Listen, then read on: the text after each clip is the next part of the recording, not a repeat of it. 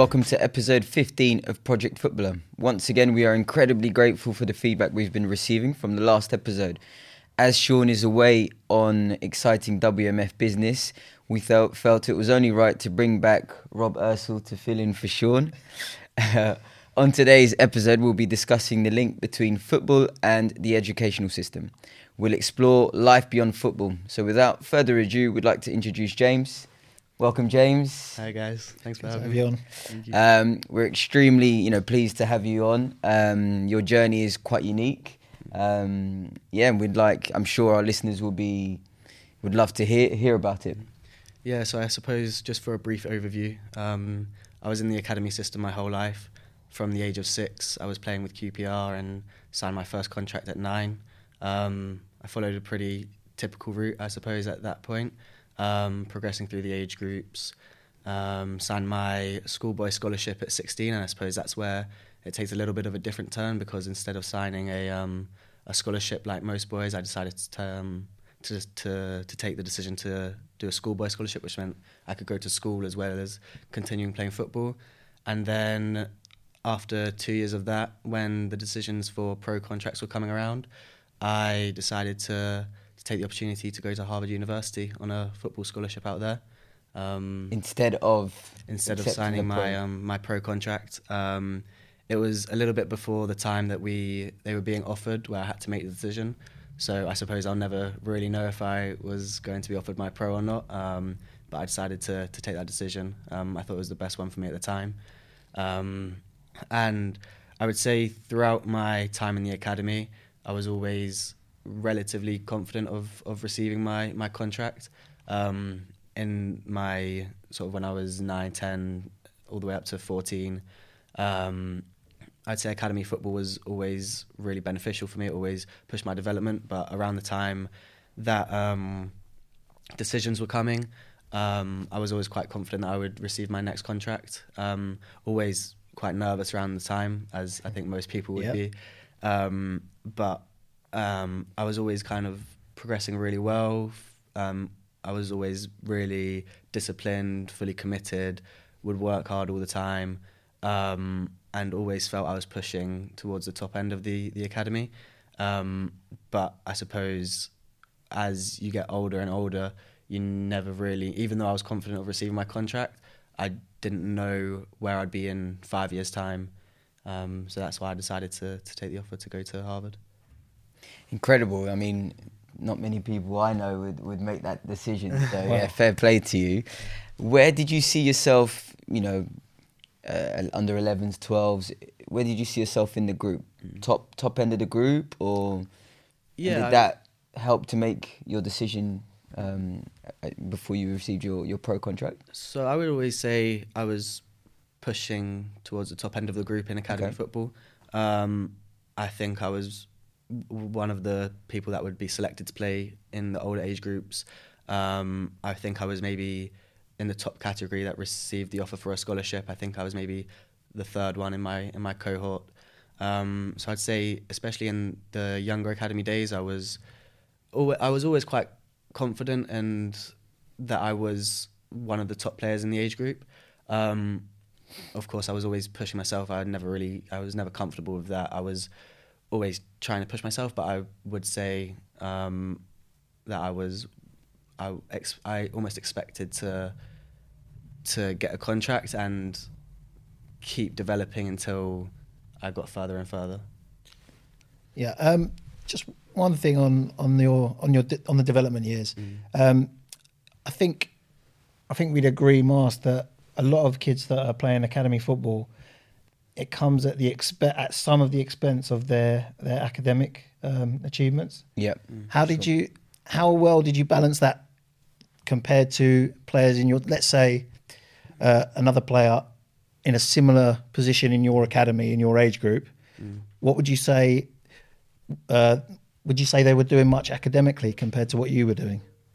Well, I think I was really lucky in the fact that my parents were always telling me that I needed to balance my education with my football. I'm not saying uh, achieving as much as you because Mm. that's dependent on their Yeah. their academic level, but the amount the amount of hours that you were putting into it compared to what they were doing. So yeah, I was just thinking because my parents were always telling me how I needed to balance both my academics and my football, and they were telling me to really strive and do as well as I could in everything that I committed to.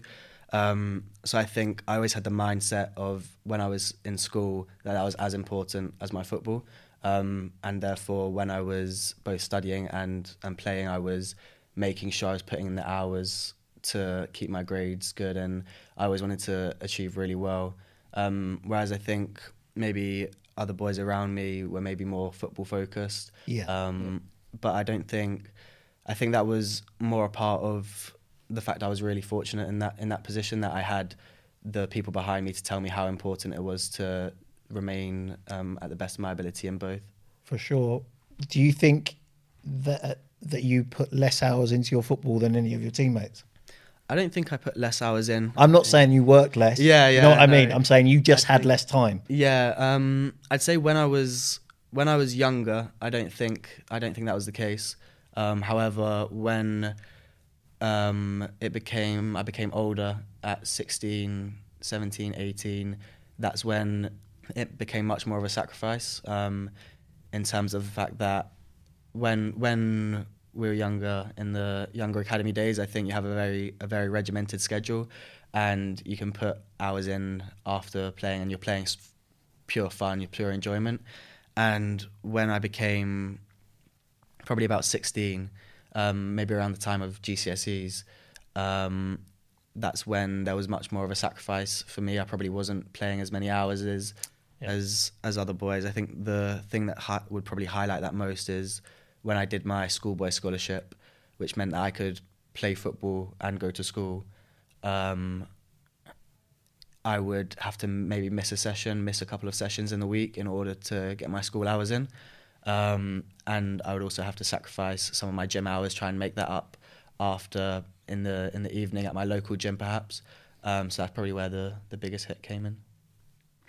Just for some of our listeners, um, if you'd like to explain what happens, what age did you start to go into digs um, Mm. and, and you know live away from parents and Yeah. and how you managed to balance that life? Mm. Um, yeah, So, again, I suppose this is also where it takes a little bit of a different turn from the conventional route, um, because most people, when they sign their scholarship at 16, they'll move into digs, so they're more local to the club and makes travelling a lot easier. Um, whereas for me to be able to go to school as well, um, to the school that I, I wanted to in my in my local area, it was much easier for me to stay at home. Um, so I would stay at home, and that would make traveling into training a lot harder. But it meant going to school was easier, so it gave me more of that balance.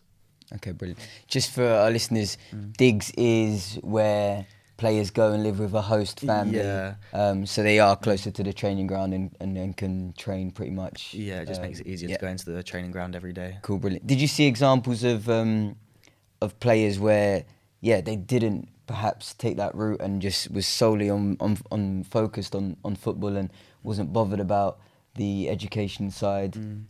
Yeah, definitely. I think in in England it's such a such a perception that all young players will go into the academy and then push for their pro contract, and because you're taken out of school at such a young age, that's all all footballers ever really know. It's of almost tunnel vision. Yeah, Yeah. basically from such a young age as well. From the age of 13, 14, when you're in the academy, you're told you'll go on to to get your scholarship, then you'll move into digs and become a footballer full time.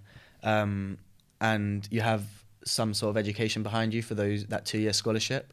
Um, I think you complete a, a level three BTEC course, or it varies amongst amongst players. Um, but I think I've definitely seen now, um, especially looking at people across the country in the age groups above me, um, how how it's all turning out and how maybe they let their education go at such a young age. And because in England that's the way you're told to think, that's um, how it goes for, for a lot of boys.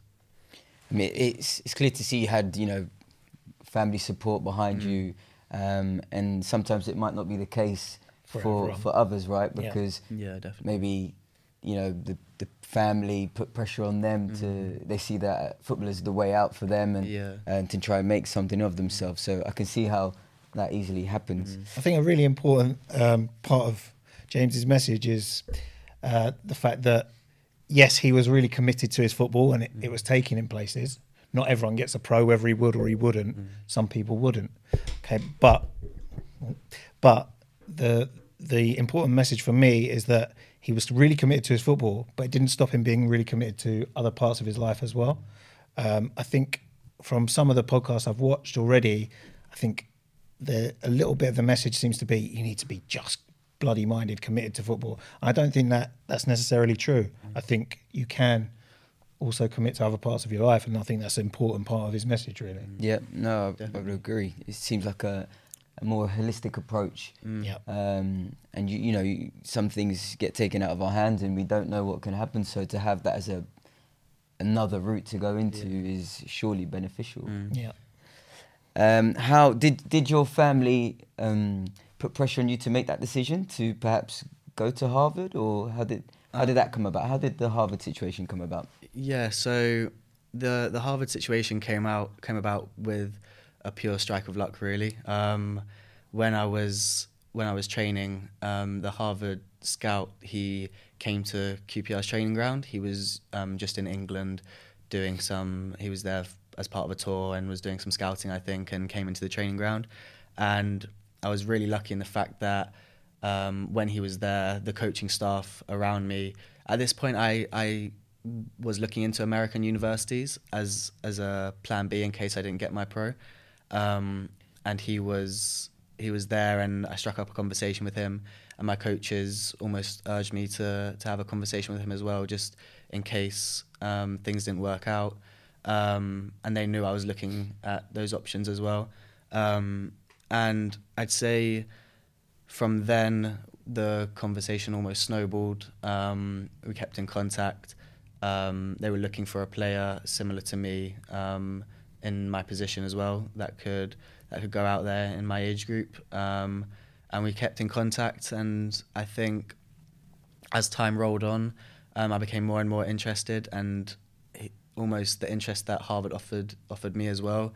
Um, it almost helped um, like change my perception on the situation. Yeah. I, I felt as if if I pushed really hard and really went for trying to, to get the offer from Harvard, then then that may may be the best option for me. Um, it was a comp- massive strike of luck and real right place, right time. Um, however, I feel as though I I had prepared myself really well for that situation. Um, there's a great um, sports lawyer out there called Daniel G, and he always says luck is where your preparation meets your opportunity, and I feel like that was really where where that message was highlighted to me. Um, We've actually had Daniel on the oh, podcast. really? Have you? yeah, yeah, yeah, we've had him on the podcast. Yeah, no, he's a really good guy. Really good guy. Uh, so that message almost really worked in, in my favor. And I think when that opportunity came up, it was a great chance for me to almost take take it and, and really push for it. So there was no pressure. Was the, the decision made solely by you, or was it your parents swayed you, or what would you Um, I think as I as I mentioned earlier, my parents were always keen for me to just do the best I can in in what I was focused on. Um, they didn't really want me to do anything half-heartedly, um, so I could take on as much as I could and and go with that. And I was really happy at the time of when I had these two decisions to make. Um, in the fact that I didn't feel so much that they that they were pushing me in one direction or the other. Um, I think they, although they gave gave um, their side of the story, they very much put the decision in my hands, uh, which was nice. And I think they just made it um, highlighted the key points to me, told me if I take this route, what my my future could look like, and also that I also only really get one chance to fight for a professional contract at, at a club like in in the academy. Um, so they highlighted the pros and cons of both, and that let me almost make up my mind. And it wasn't uh, an easy decision at all, but I'm quite glad in the in the decision I made. Good. What what way did they sway? Uh, I think they were more keen for me to take the option I did and, and go to America. Um, I mean, you, you say you only get one chance in the academy, but you only get one chance really at that. Yeah, that's true. Um, but I don't think they were pressuring me at all to to go one way or the other.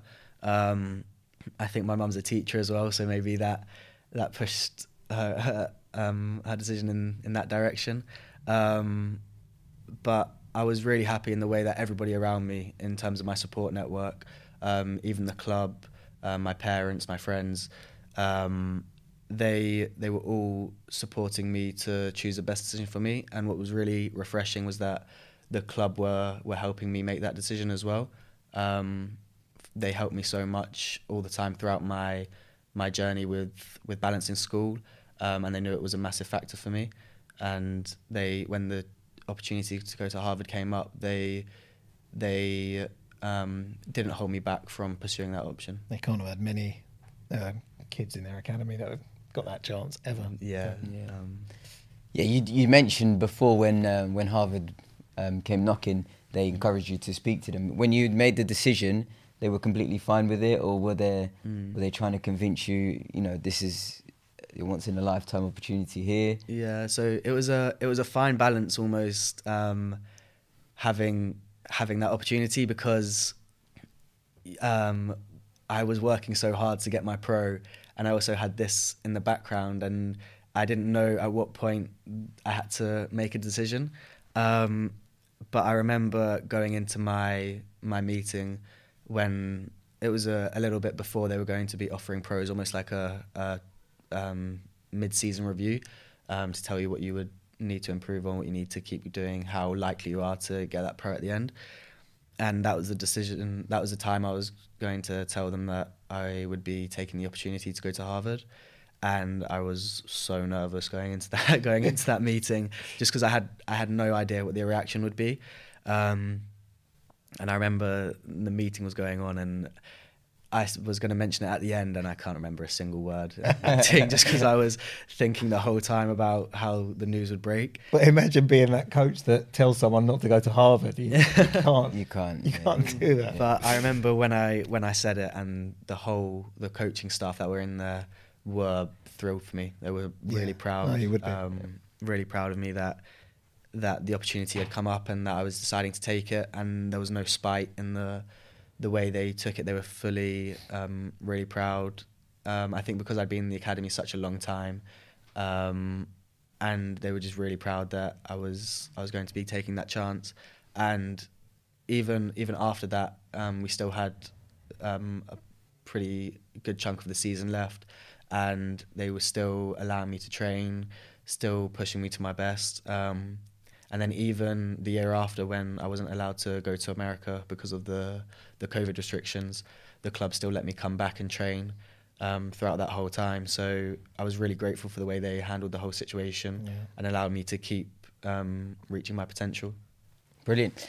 What was some of your your peers' reaction? I'd be interested to know. Yeah. What, It was um, it was it was similar to be fair. Okay. Um, I think in the in the past, um, when I decided when I was one of the only people still going to school, um, a lot of people maybe didn't really understand why I would choose that decision. Um, they would almost say like, "Oh well, don't you want to be a footballer? If you want to be a footballer, don't you? Shouldn't you be fully committed?" Um, and I didn't see it that way at all. I still felt I had as equal chances as making it a footballer as as anyone else. Um, but for me, it was just about having the the backup option, the the plan B in case it didn't work out.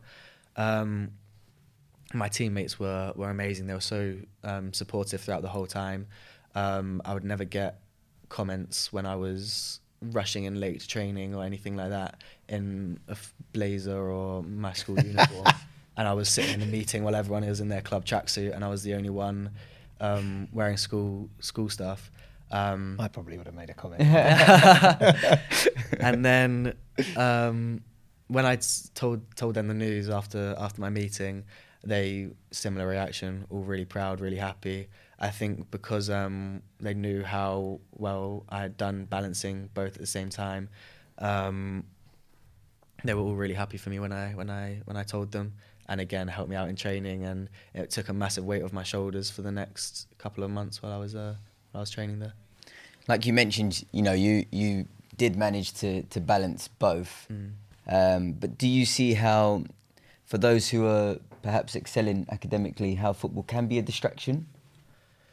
I think it's it's hard to call it a distraction because I would never I would never tell I would never tell any young aspiring footballer to to to not play football and to not have that goal of of becoming a professional footballer. I just think it's about having having a good balance, having the the know-how of how important your education can be to give you a more sustainable future. Um, uh, I think that's probably the way that I would look at it, and I don't think football should be seen as a distraction. A distraction. I think um, every young footballer with a passion to make it should should take that should take that journey. Um, I think my my message should be that they have that balance in the classroom as well, and they make sure that they're giving themselves a good foundation for if football doesn't work out. And how well how do you balance it then? How did you manage to balance the, um, Um, the journey? so it was really difficult and again i'm really grateful for the the support network that i had and i think that was that was really key in, in helping me um, and i understand that um, not everyone can can achieve that in the fact that i was really grateful for the way my school handled the whole situation my school and the club had a really good relationship which made everything so much better also the way the club handled me was was excellent and allowed me to pursue both things. And I imagine um, that isn't always the case. So I would really push for all um, academies to almost help students who who feel that way um, to to help them out in that regard. And I think the best thing for me was my it helped with my discipline a lot and my time management. So I would often go to school in the morning for the first couple of hours, then make my way to the to the training ground, and then after a training session, How far was that journey? it would be about forty minutes to an hour, um, and then after that go back to school and finish the afternoon there. Um, so that time management was was really difficult, and then having to f- um, make up for the gym sessions that I'd missed in the evening whilst finishing my schoolwork. Um, it was a tough balance, but it's definitely something I think it helps build a lot of, of discipline. Um, Some good life skills. There. yeah, definitely. Mm. It helped me stay very grounded and and um, really motivated a lot of the time as well. We've had some examples within you know the com- the company where some kids who who have signed to a profession uh, academy Mm. QPR actually who've managed to then gain scholarships to secondary schools. Mm. Was that your case, or did you just go to um, a state school or? Mm. So I went to um, a school in my local area. I went to a, a grammar school, um, and then when the decision to like not everyone in the not everyone decides to go to university, um, but it's quite a common route. Um, I think at that time, I uh, instead of um, sorry, I meant sixth form. Not everyone decides to Yeah. go to sixth form. Some people do, some people don't. Um, and I wanted to continue my education into sixth form. Um, and that's when I decided to make the decision to take a schoolboy scholarship. But it's uh, it's obviously having Mason now, knowing that this poss- it's a possibility where you can focus on the education side and he can gain entries into really top schools Yeah. um, in the in in London. You know, it- I almost feel like yeah, that's that's the route to go. So you can have a bit of both. I mean, what would you if you had uh, a, a son or daughter? Yeah, no. I mean, ideally, that keeps both routes open, doesn't Yeah. it? I mean, um, the other thing is that we've been saying on a lot of podcasts that I've been hearing is about you're either a Premier League footballer or you're not. It's kind of the message that I think we've kind of unintentionally um, sent out a little bit with through the guests or whatever. But I mean, I never played in the Premier League or anything like that, but I I've worked in football all my life and I've I've loved it. I've got so many memories and I've learned a lot and everything. There's not just one route to to being a footballer, for example, or to making a living through football, or to enjoying football and making a living somewhere else. Yeah, no, football definitely does give you so much opportunity and Yeah. Um, so yeah, no, I, I agree with with what you just said, Rob. If you had to make the decision again, Mm. would you choose the same the same path? I think so. Yeah, I am um, being halfway through my college experience. I um, I'm really happy at the moment. I think it was the best decision for me. Um, I don't have any regrets. Um, I always always thought the the way I'll truly know will be in five years' time, in ten years' time, looking down the future. Um, I'll be able to see where a lot of the people in in my position um, in the academy system where they ended up. Um, I think almost the benefit in that is the fact I was in the academy system for so long. Um, I have a really broad scope of, of players that I can I can look at and kind of compare. Um, but I'm really happy with the decision that I made. Um, I think it's probably definitely was the, the best decision for me.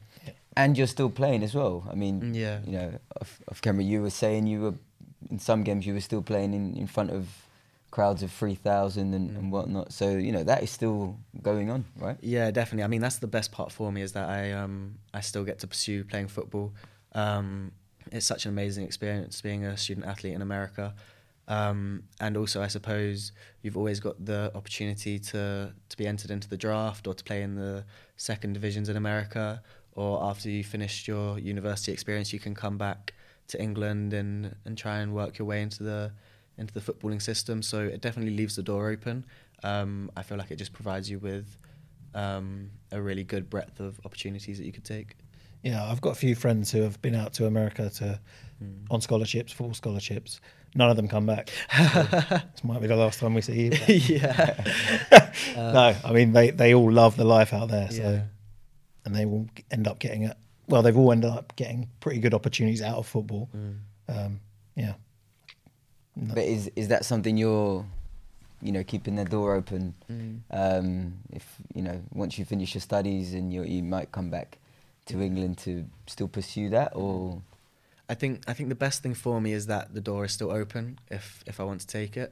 Um, I think when you're in America, you need to, um, or you have the the chance to be able to put as much into your football as you want. Um, and again, I'm in a really lucky position that I've almost been balancing football and school my whole life, so I'm quite used to being able to put a lot of effort into both. Um, and it's definitely a door that, that would still be open for me. And um, the scholarship through Harvard is that a full ride, or So it's a bit different for um, the Ivy League universities, which is um, probably some of the names like Harvard, Yale, um, Princeton. Um, those schools, in terms of they make a decision based off your your family income. Um, so I suppose it is more fair in that way, and you can pay Okay. what you can afford. Um, but I I have friends that have um, gone on almost more performance based scholarships out to America. Um, and there are other really top universities that provide um, performance based scholarships um, outside of the Ivy League. Um, Stanford's a really great example, Wake Forest, Notre Dame. So there are some really top universities that, that provide um, good scholarships. Brilliant. Just going back onto the point where I was saying a lot of there are schools. It's happening more and more where schools here, uh, secondary schools, private secondary schools, are, you know, picking up boys that are and girls who are at academies, Mm. um, and it's almost like it's it's almost prestigious for them to get the best players in in these academies um, to come and, and, and for them to go into their school Mm. if if you were to go back, would you perhaps pursue one of those schools? Um, it's a good question. Um, I don't really know. I think at the time it would have to be um, something that, that I would maybe look at. Um, I was really happy with the way that I did it in terms of the fact I, um, the way I went to school and the way I balanced um, my football. Um, I think even that must be something that's really growing because even when when I was making that decision, I didn't really, I wasn't really aware that that was a possibility. Um, and I think that's something even for me in terms of taking a schoolboy scholarship that not many people are even too aware that that is an option yeah. for them. I mean, when you said it, it Mm. sounded to me like I So- can't, can't think of anyone Yeah. I've encountered that's done that. Mm, um, and I think QPR has a really good track record of being able to provide schoolboy sh- scholarships and having that relationship to develop their players. But I think across the country, it's almost unheard of. Um, so it'll be interesting to see, hopefully in a few years' time, how it's. All, I think the most important thing is that will be made aware to to young athletes and more importantly to their parents, um, in the fact that it is possible to be able to do both. Um, yeah. Because I just feel like at the moment, for for young players and for for parents, the only way is a really a narrow, a narrow route for them. How did you become aware of it? So for me, um, my parents were were very keen they on me pushed to, for it. to go so, to So school. if, if they hadn't have actively pushed for it, you probably would have just gone to QPR and stopped studying. Definitely, yeah. Um, I think the fact that my parents were always really keen for me to have a good education behind me when I turned um, 16 after my GCSEs, they were um, asking questions of the club in terms of allowing me to to continue, to continue going to school and doing my A levels. Um, and really, luckily for me as well, the club had previously done it with um, with another boy, so they had that experience in being able to to coach both. Um, but that's where I think QPR is was really beneficial for me in the fact that they were very supportive in in that Yeah. element. Um, but I think if you went up and down the country to other academies, it maybe wouldn't even have been put on the table, and that would have left me in a in a really difficult um, place because I wouldn't have been able to. I would have had to probably choose one or the other. Um, Yeah. When it's not. So let's say your parents um, didn't push you towards education; they didn't, they just weren't thinking Yeah. about it. Um, who who do you think would need to do better by you? Would you think it would be the clubs or the schools in terms of helping you to be aware of that possibility, Mm. or both? Well, I suppose for clubs it's a it's a weird one because they need their players to be fully invested and they Yeah, but they- so do schools. and so do schools. But I think it almost becomes put on the the the players in the fact that the players and the parents and the fact that for some people signing their their scholarship would be the best way for them. However, for other people, it would be really beneficial to carry on um, doing doing both. Um, so I think as long as people would be made aware of the fact that that was an option, um, I think the onus or the responsibility would come to the players in the fact that they just have that awareness that there's more of a decision that they could be could be making. I know Tony Pulis, who who managed several teams in the Premier League. He's coming up with um, with a plan to for for players to be more aware of that educational side. Um, obviously, you know the percentages of how how many do make it pro and, and go on to play um, a, a professional level um, can be quite low, even at 16. So yeah, he's now coming up with he's put it to the Premier League and to the FA.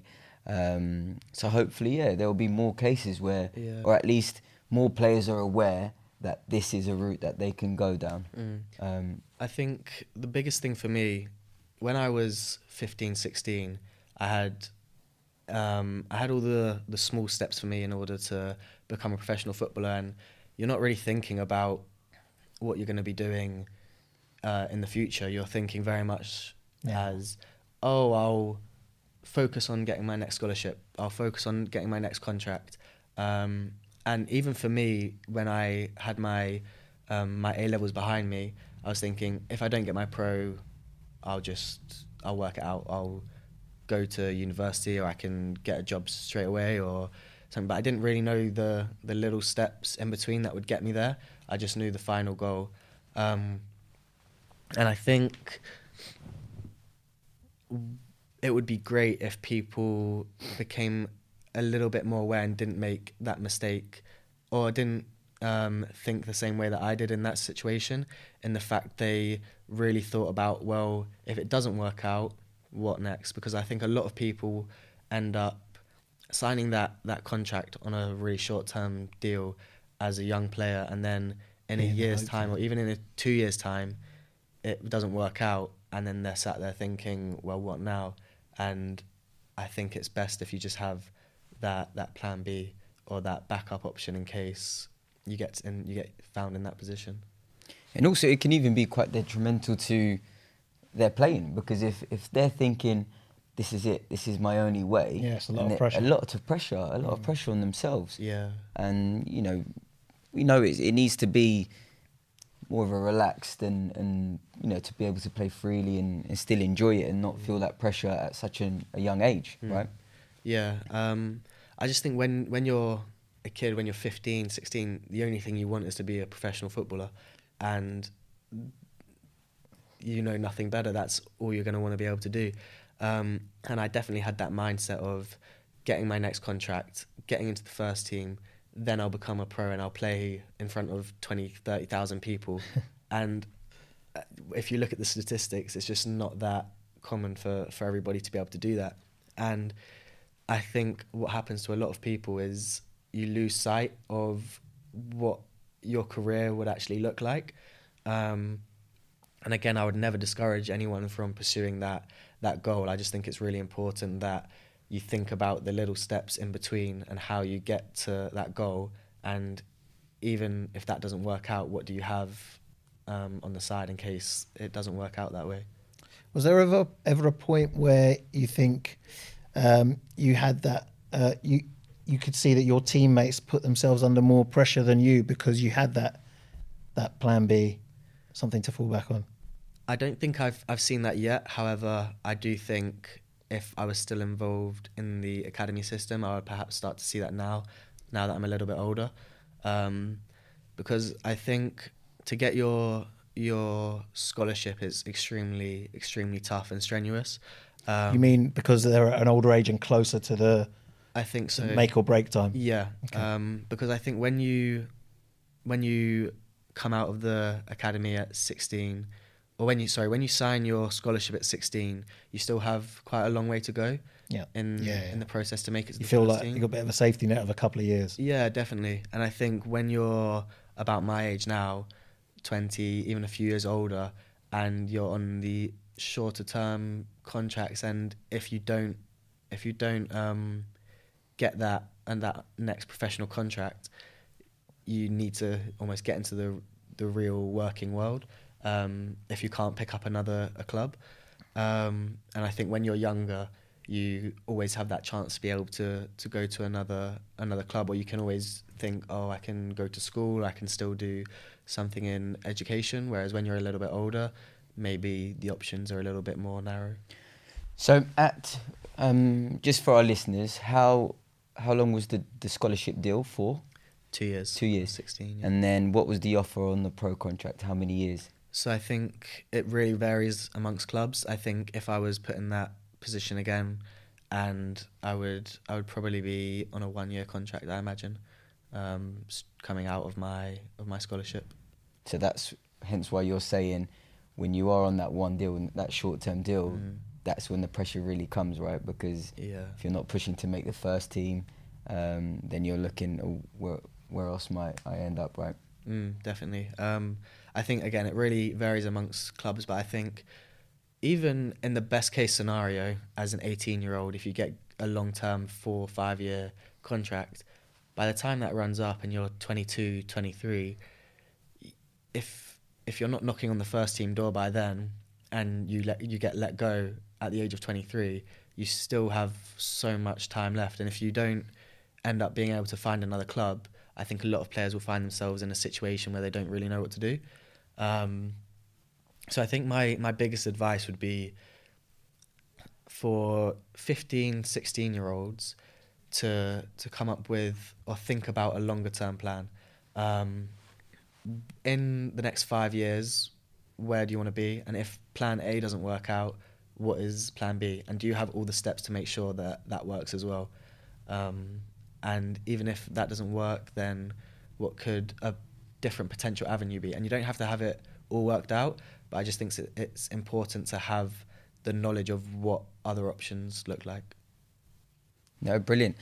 No, I think the message has been fantastic, and it's it's good for our listeners and, and parents to to know that it, there isn't just one way. You know, there are potent, you know, different avenues you can take, and you can balance both. Mm. yeah, Um, I think that's the most important thing. I think, yeah. is it doesn't take away from your football to be to have something else, and you should ideally.